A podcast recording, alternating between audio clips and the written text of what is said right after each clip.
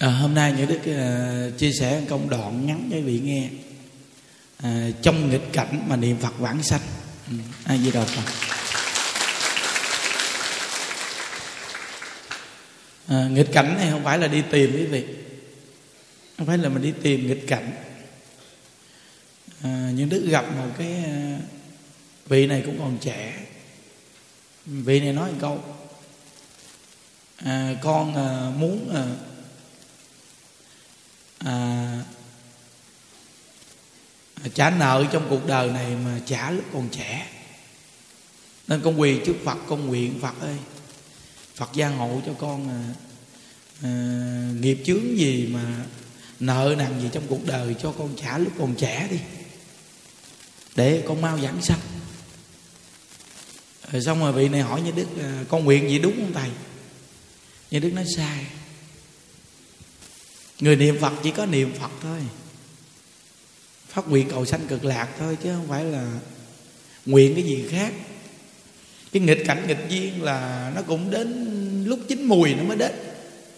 Chứ đâu phải là nguyện với phật là phật cho đó. Cho nghịch cảnh nghịch duyên đến với mình. Còn cái cầu sanh cực lạc thì cũng chừng nào mà thời tiết nhân duyên đến lúc thì giải sanh. Chứ không phải là à, mình khổ quá rồi rồi mình cầu phật rước mình sớm sớm đi thì phật rước không phải. À, nhưng mà có một loại người có thể phật đến rước quý vị trước thời gian. Đó là công phu đắc lực. Nhưng mà trong thời cuộc này thôi chúng ta đừng nói vụ này. Thấy không? À, nói như à, pháp sư quánh ca. Mà niệm phật ba ngày ba đêm mà không ăn không ngủ. Mà cảm với bổn nguyện di đà thôi cái việc này thôi chúng ta miễn đi. Tại vì người ta ba ngày ba đêm mà cảm với bụng nguyện di đà. Còn mình niệm ba ngày ba đêm coi chừng cảm con gà đến gái cho mình nghe. Nguy hiểm quý vị, coi chừng á, ba trợn luôn. À. theo nhà đức nghĩ thì cái cuộc sống chúng ta sống ở cuộc đời này, nếu như mình mà không đi tu thì mình cũng phải có gia đình, mình đủ thứ chuyện phải lo giờ mình được đi tu mỗi ngày mình làm việc ý nghĩa trong cuộc đời rồi niệm phật mình cần gì mình phải bận tâm cái việc chừng nào phật rước mình thì cuộc sống một đời người thôi. Chừng nào đến lúc phật đến rước thì phật rước thôi. Nên chúng ta trong nghịch cảnh nghịch duyên mà niệm phật cầu sanh cực lạc đó là tùy duyên phật rước. Rồi tùy duyên nghiệp chướng đến. À, nhớ nghe. Tùy duyên phật rước tùy duyên nghiệp chướng đến thuận duyên, nghịch duyên, đều để tùy duyên. Thuận duyên, nghịch duyên, đều để tùy duyên. Nên có những người vì thấy họ siêng niệm phật, siêng tu, siêng làm, nhưng chưa chắc nguyên lý này họ hiểu. À, nên cái quan trọng là chúng ta tu hành là nguyên lý này mình hiểu. Nghĩa là nghịch cảnh, thuận duyên đều để tùy duyên. Chừng nào phật a di đà đến trước cũng tùy duyên duyên chúng ta là duyên niệm ai di đà phật. Chừng nào phật đến trước là tùy duyên. Chứ không phải là lúc vui thì chưa suy nghĩ chuyện giảng sanh. Mà lúc buồn khổ thì cầu phật đến trước con sớm sớm. Cái này nó đều là hoàn toàn phan duyên chứ không phải tùy duyên. Nếu quý vị mà tu mà tùy duyên mọi mặt thì cái, cái tâm quý vị nó an lạc dữ lắm. Một ngày nào tự nhiên mình sẽ hiểu cái việc tùy duyên à. Cái tùy duyên trong một pháp nó rất là hay quý vị nó rất là hay luôn đó. Nên như đức từng chia sẻ bài pháp là tùy duyên mà phan duyên phan duyên mà lại tùy duyên. Giống như mình tùy duyên tất cả chúng sanh mà mình lại niệm niệm gì chúng sanh. Rồi mình nghĩ mình làm việc lợi ích cho họ là tùy duyên nhưng mà lại phan duyên. Mà khi mình đã phan duyên rồi mà không được thì thôi tùy duyên. Thấy không? Nó tùy duyên mà phan duyên là để cho người ta thấy mình có tâm từ bi, thương yêu họ, giúp đỡ họ. Để họ đến với mình rồi lúc đó mình tùy duyên giúp họ. Nên gọi là tùy duyên mà phan duyên, mà phan duyên lại tùy duyên. Nói tóm lại là tất cả những việc chúng ta làm đều là tùy duyên hết. Nhưng hình thức thì nó có sự thay đổi này kia một chút thôi. Nhưng trong tâm chúng ta đã hiểu cái việc nhân duyên chính mùi thì việc gì nó đến thì nó sẽ đến. Nên mỗi một con người chúng ta, nghịch cảnh nghịch duyên không phải đi tìm. Mà trong cái thuận cảnh thuận duyên mà nếu bị dính mắt nó cũng là nghịch cảnh nghịch duyên chứ đừng có nói là chúng ta phải đi tìm cái nghịch cảnh nghịch duyên gì quá đáng. Trong cái thượng cảnh thượng duyên mà mình lại dính mắt và mình phải bám víu vào nó, thì nó là cái đại nghịch duyên. Còn nếu như trong cái nghịch cảnh nghịch duyên mà mình vẫn niệm phật, mình cầu sanh cực lạc, mình vui giả thì cái này đúng là nó nó nó là tăng thượng duyên cho mình quá thù thắng. Tăng thượng duyên đấy vị. Nên nghịch cảnh nghịch duyên không phải đi tìm kiếm nha. Tìm kiếm là sai hoặc cầu đến với mình cũng sai. Hoặc cho mình bây giờ có công phu quá rồi bây giờ đây để nghịch cảnh nghịch duyên khảo đảo thử coi sao cũng sai luôn. Có công phu thì cứ niệm phật đi. Vui vẻ thì cũng cứ niệm phật đi. Có những người ta niệm phật cầu sanh cực lạc người ta vui quá. Cái người ta thí nghiệm thử cái buồn coi làm sao. Không chi vậy chợ? Vui thì cứ vui bình thường đi thí nghiệm buồn chứ à, thận cảnh thực duyên tu thì nói để đi chạy vô nghịch cảnh nghịch duyên thử cái mình sao. Không cần thiết thử nó sẽ tự đến à. Con đường từ đây về thế giới cực lạc á, nó bao nhiêu trong gai bao nhiêu hùm sói. Nó không có tha cho mình đâu yên tâm đi. Đến sớm hay đến muộn sớm muộn gì nó cũng đến. Nó yên tâm. Giống như câu chuyện nghịch duyên á thấy chưa? À, khi ông chồng ông nói chuyện nói vui vui thôi. Gặp người ta nói ăn chay niệm phật mà cái đó là giống như là à, khách hàng. Đến mua ra mua rau nói ăn chay niệm phật thì ông này em tùy thuận có vợ đó nữa thì à ăn chay niệm phật tốt lắm em. Em coi học giống cô nghe ăn chay niệm phật nghe không? Vợ thì nó thiệt thà nghe vậy thì bắt đầu nó đi tìm hiểu nó học. Bắt đầu ờ, bà này bà dạy cho nó niệm phật. Nghe pháp cái nữa nó giác ngộ.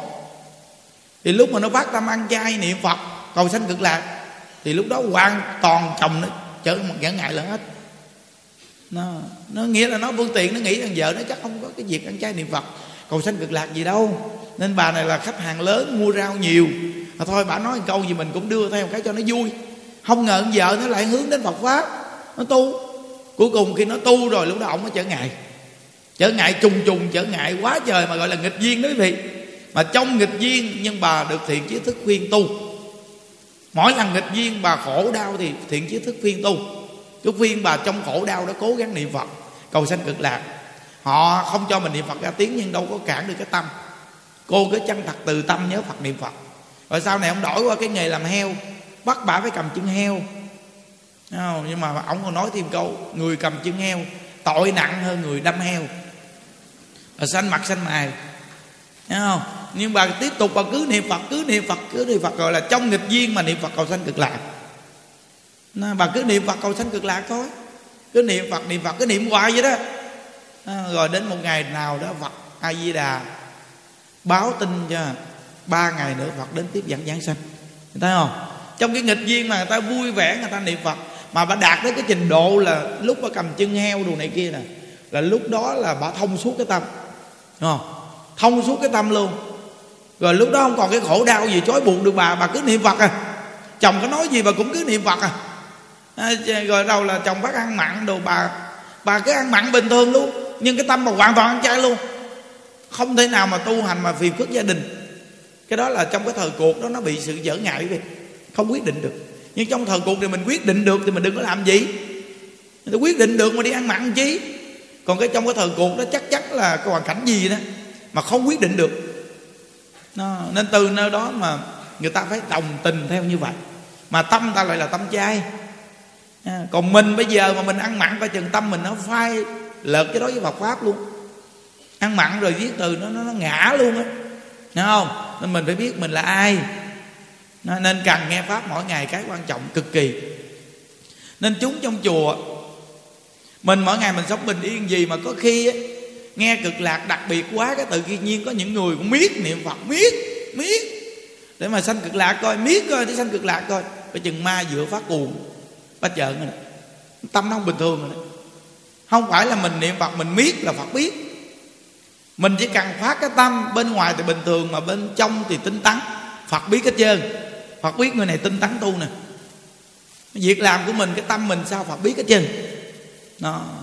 Nên cái người sống trong chùa làm việc ờ, trong tam bảo á, mỗi khâu làm việc họ bình thường hay không ổn định cái tâm hay không là mình nhìn họ mình cũng biết đó. nhưng mà người trên có khi người ta khảo đảo họ đó đó là tùy duyên hoặc phan duyên thấy chưa? Khảo đảo họ để cho con người này họ được là họ tiến luôn chứ không phải chuyện giỡn đâu tiến nên từ nơi đó mà cái người mà cái tâm họ không ổn định mình nhìn họ là mình biết liền à. Tâm họ không ổn định. Thường cái tâm cái người tu mà không ổn định họ ưa nói những điều phan duyên lắm. Nó lạ lạ lắm nó là cái gì lạ lạ lạ không à. còn cái người mà đã, đã là tùy duyên mà tu mà an lạc tâm đó nghe. Cái gì cũng tốt chứ nghe tốt tốt tốt cái giống gì họ cũng tốt chứ nghe là tại vì họ tu an lạc rồi nên cái gì cũng tốt. Nên khi đức phật thành phật thì nói là lành thai lành thai tất cả chúng sanh đều là phật. Vì cái tâm ngài là phật, ngài nhìn cái gì cũng phật. Còn cái tâm vì mà an lạc, cái gì nhìn cái gì cũng an lạc cái chứ nó sẽ luyện được một cái tâm an lạc. Còn nếu cái tâm phiền não thì nhìn thấy cái gì cũng phiền não. Nhưng mà có những hạng người người ta phải thể hiện trong phiền não. Phiền não để trị một số người phiền não. An lạc để giúp một số người an lạc. Cũng có những người thể hiện phiền não đó quý vị. Phật Bồ Tát cũng có những người thể hiện phiền não Thể hiện phiền não là sao? Là họ ở trong phiền não mà họ vẫn niệm Phật vẫn tu. Còn mình ở trong phiền não lại bỏ tu. Mình nhìn họ nói ô Nó trong phiền não mà nó vẫn tu. Vì mình phải học theo nó, trong phiền não mà tu. Còn có những người người ta thể hiện an lạc Để so dịu cái phiền não cho người khác. Đó. Nên mỗi một người Mình phải nhận thức sâu sắc quý vị nó chứ đừng có bao giờ mình phê phán ô, ông này ông tu an lạc vui. Lúc nào cũng vui. Ông này lúc nào cũng la, lúc nào cũng phiền não. Bậy. Nó không có người la là sao có người an lạc? Nó nhờ cái la nó nó bào mòn, nó gai gốc cho mình. Mình mới đi tới chỗ an lạc. Cái người an lạc nó mới đưa vào cho mình để mình cảm giác. Còn nếu như mà lúc nào mình cũng an lạc, mình thấy cái an lạc nó không còn quan trọng nên nó phải có cái phiền não nó mới cảm giác an lạc. Rồi nó có cái an lạc, rồi đụng phiền não nó mới so dịu được cái tâm phiền não. Quan trọng phải không? Này hay á.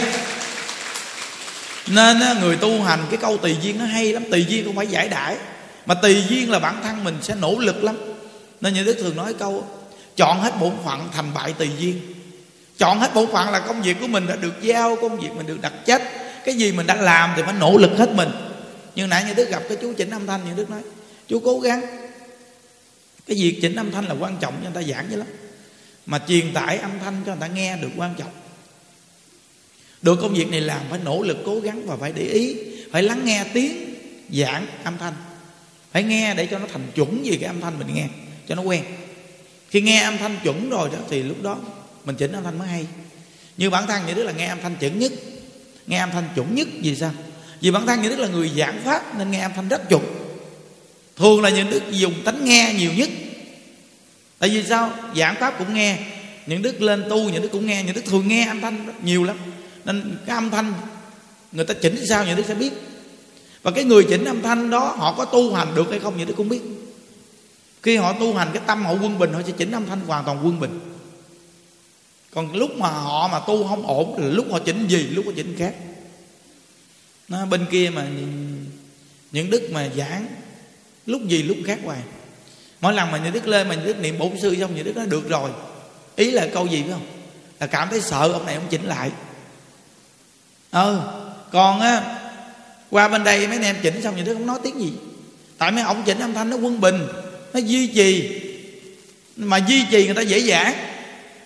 Còn đổi là người ta khó giảng á. Nay gì mai khác, người ta không có tông, người ta nhận thức được. Còn cái duy trì hoài thì ta giảng được, ổn định không có gì nói hoài thoải mái không có cái gì mà lên xuống ấy. đó nên âm thanh chỉ chỉnh một lần. Khi người ta vô giảng rồi cứ duy trì đừng có thay đổi. Thì tức khắc người ta giảng sẽ dễ lắm rất dễ giảng. Nhưng ta đang giảng mình chỉnh lên xuống người ta sẽ bị ảnh hưởng á. Mà khi mình chỉnh vậy là ảnh hưởng toàn chúng luôn. Ví dụ như năm ngàn, mười ngàn, hai chục ngàn người sẽ hoàn toàn động hết dân hai chục ngàn người luôn. Vì cái ông giảng á nó bị âm thanh kích thích kích thích ổng lúc này lúc khác nên mấy chục ngàn người đó sẽ bị ảnh hưởng hết. Nên loạn chúng, quý vị, không có giỡn đâu. Âm thanh chỉ chỉnh đúng một lần cho ai niệm phật, cho ai nói chuyện gì, chỉ một lần xong rồi duy trì vậy hoài. Từ đầu tới cuối là tức khắc đã giảng rất dễ. Giảng hay nè, giảng khỏe nè. Nó từ tốn nhẹ nhàng, thoải mái. Nên cái tâm tu nó mà quân bình. Tất cả các việc quý vị làm đều ổn định hết trơn.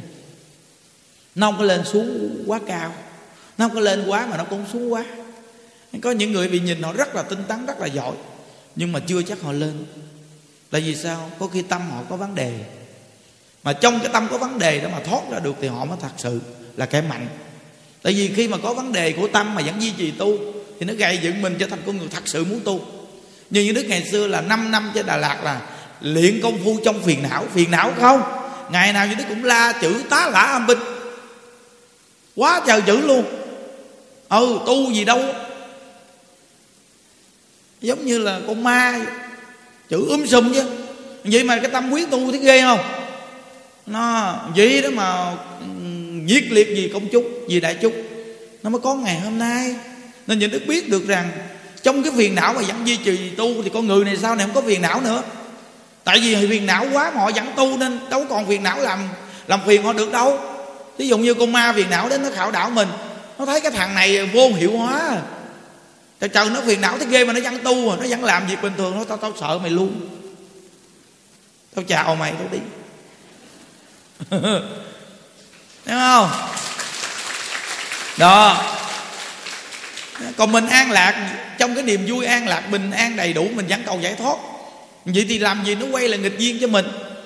Nên trong nghịch cảnh nghịch duyên mà không bị trói buộc là cũng thành thượng duyên mà trong thượng cảnh thượng duyên mà không bị dính mắc thì càng thượng duyên. Đó quý vị tu nhớ cái điều này nghe. Nó chứ không phải đi tìm kiếm đâu. Có cái ông kia tự nhiên đang tu ngon lành. Ông nói, sao không ai đụng chạm hết chứ? Mình biết tu sao? Để lỡ mình chọt thằng này cái coi.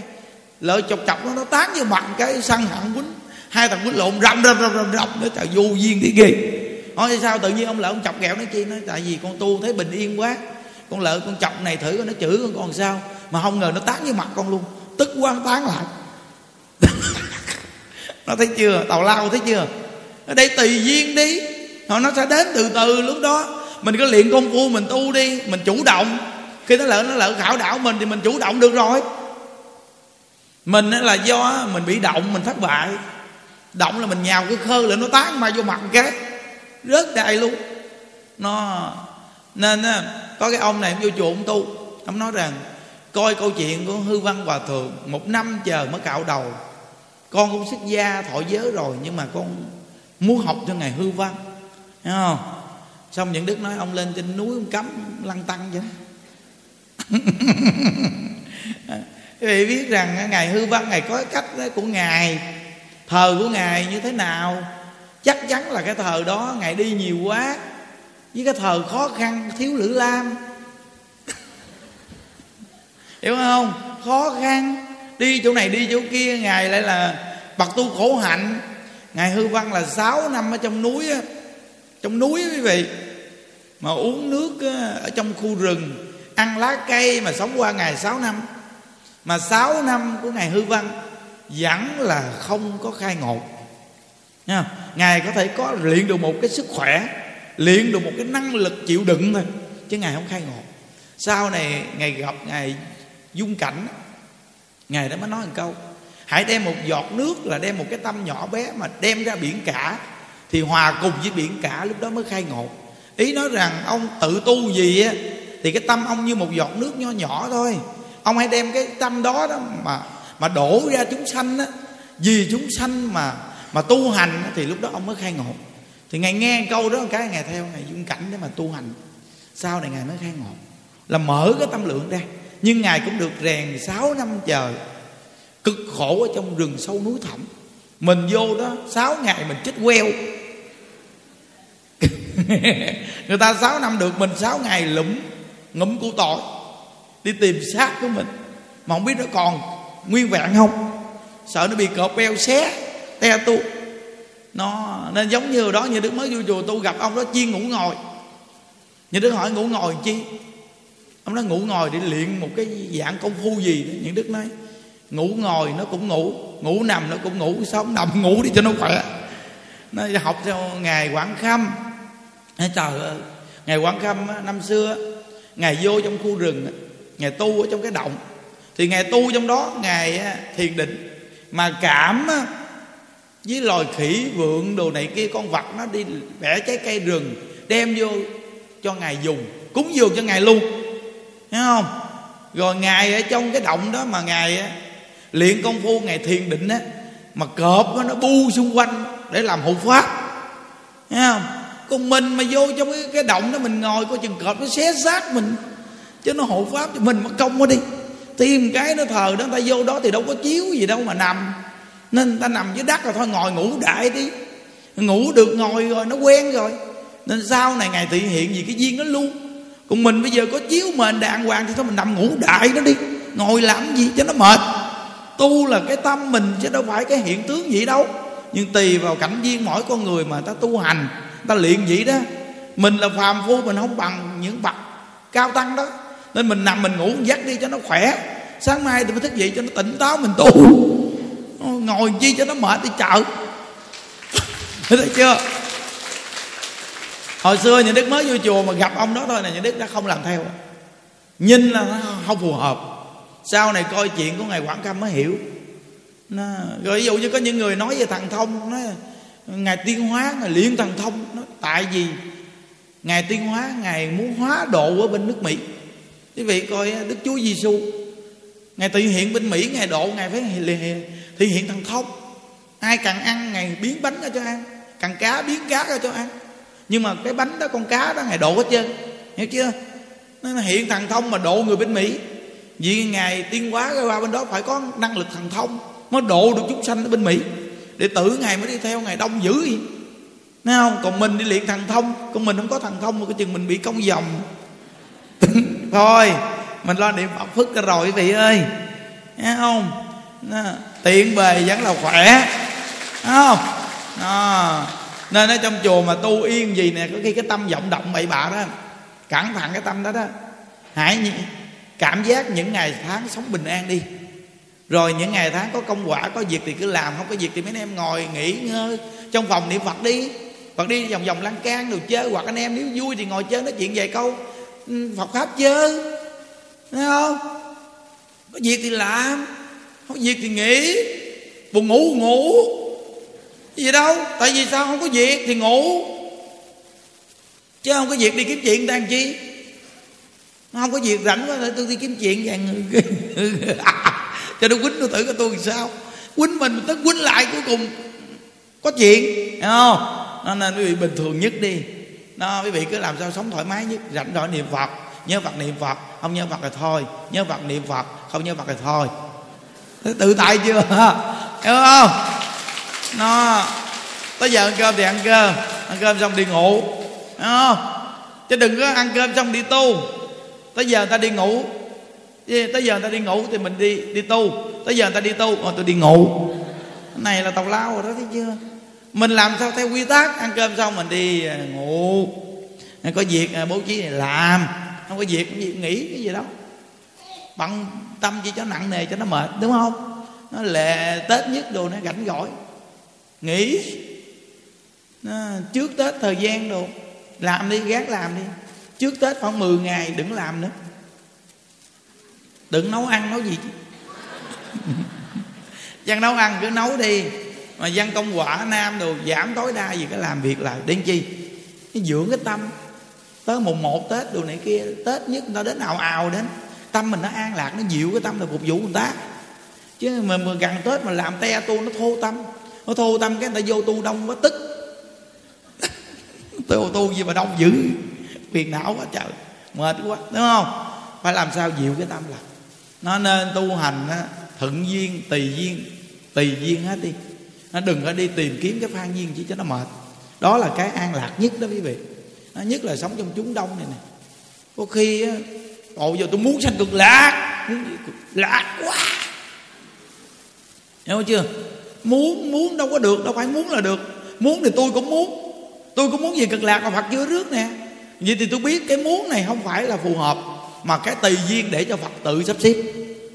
Mình sống ở trong cuộc đời này, mình đi vô ngôi chùa tu cũng để cho ông thầy sắp xếp. Là người ngoan, thì cái giảng sanh cũng để cho phật sắp xếp. Là mình đi tự ngoan, mình đi kêu cầu, mình đi phan duyên chi, mình cứ lo niệm phật đi. Mình dịu cái tâm, mình niệm phật đạt nhất là cái gì? Vọng tưởng nhiều, vọng tưởng ít gì, mặc kệ, mình cứ lo niệm phật nó thoải mái cái tâm mình quá trời luôn. Nó, rồi mình khỏe mình cứ làm việc thôi. Làm việc xong buồn ngủ ít ngang ngủ ngáy khò khò chứ. Có gì đâu. Quá tự tại luôn. Như các cụ về ăn cơm xong một chút lên ngủ dắt cho đã. Các cụ rồi xong thức dậy đi tu. Cái gì đâu. À. tu xong xuống ăn cơm. Ăn cơm xong đi tắm. Đi tắm xong rồi đi tu đi tu xong rồi đi ngủ. Đi ngủ xong thức dậy đi tu. Đi tu rồi đi ăn. Ăn xong rồi đi tu. Ý ăn xong rồi đi ngủ. Cái vòng vòng vậy hoài vậy đó quý vị.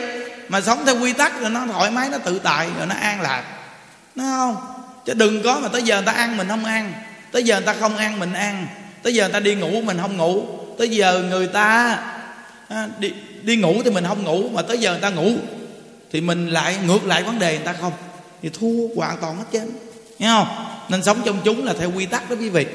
Là nó hay nhất luôn. Còn giờ làm à, làm thêm một chút à, làm. Thôi làm đúng giờ đi ăn cơm. À, đi ăn cơm. Thì nghỉ ngơi rồi đi làm nữa. Nhưng mà tuy vậy đó mà nó thoải mái cái tâm. Tại được ngủ trưa chút xíu. Còn làm mà buổi trưa mà không ngủ có chừng nó căng thẳng thần kinh.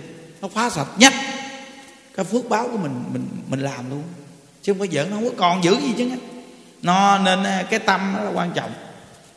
Nên tâm giảng sanh hay là tâm đọa lạc là do cái tâm mình mình ra. Nên quý vị nhớ tùy duyên hoàn toàn.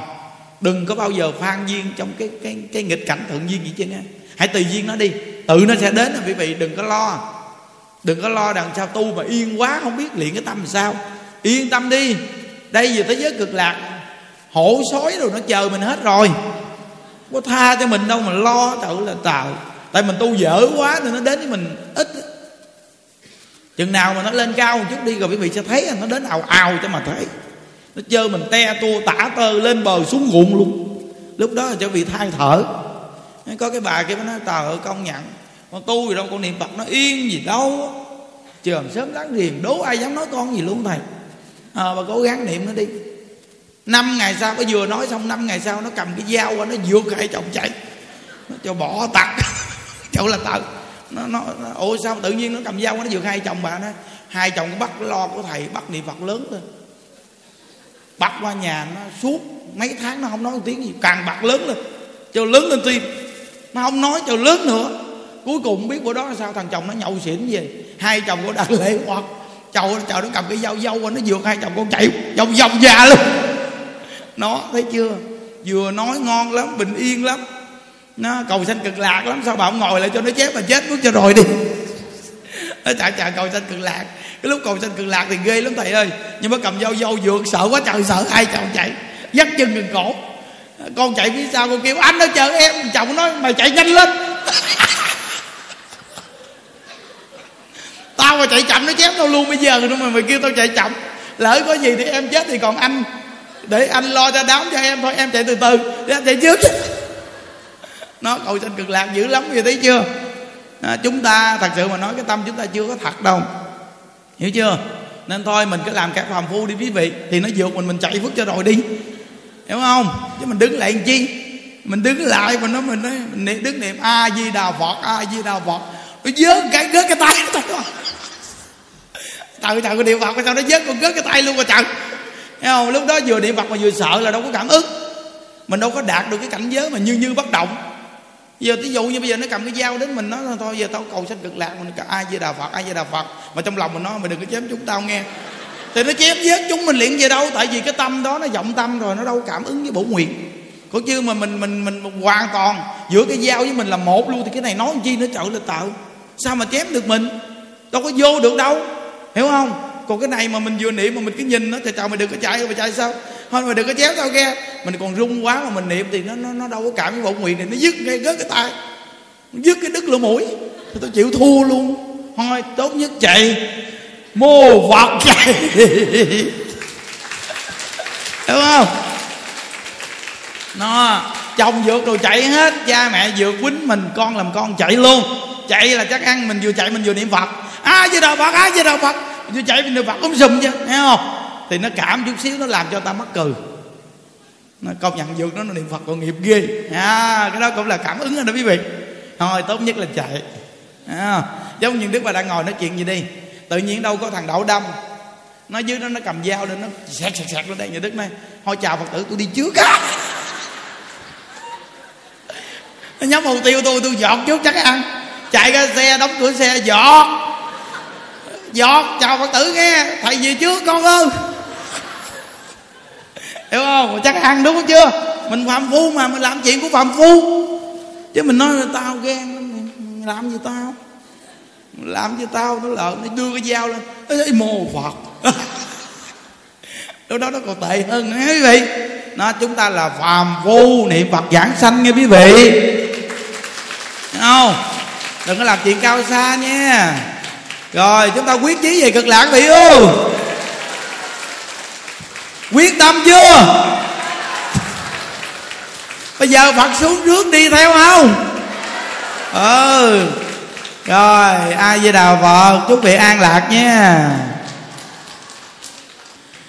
Nguyện đem công đức à, này hướng về khắp à, tất cả